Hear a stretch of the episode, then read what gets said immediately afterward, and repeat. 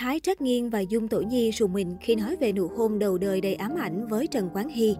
Bộ ba Dung Tổ Nhi, Trung Hân Đồng và Thái Trác Nghiên đã có những chia sẻ về nụ hôn đầu đời đầy ám ảnh của mình, khiến khán giả phải rùng mình. Trong chương trình thực tế, bởi vì chúng tôi là bạn với sự tham gia của bộ ba Long Hổ Báo xứ Cảng Thơm, Dung Tổ Nhi, Thái Trác Nghiên Asa và Trung Hân Đồng Agil.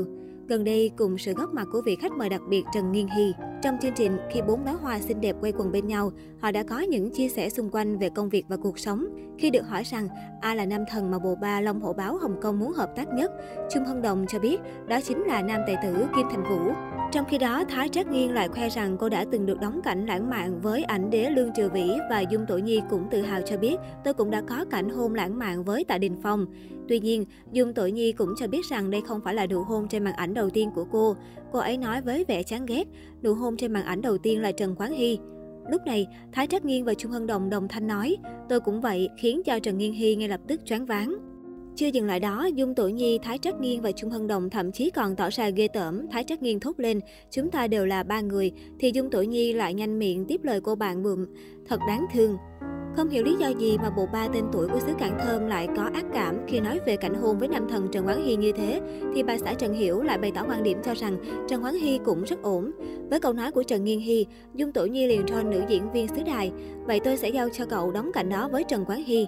Ngay lập tức, nữ diễn viên Thần Điêu Đại Hiệp lập tức vặn vẹo đầu bày tỏ quan điểm không cần và cũng không có cơ hội để hợp tác với Trần Quán Hy. Không những thế, Dung tuổi Nhi, Thái trách Nghiên và Trung Hân Đồng còn cho biết ba người đều có một điểm chung giống nhau, đó chính là xuất thân từ một gia đình đơn thân.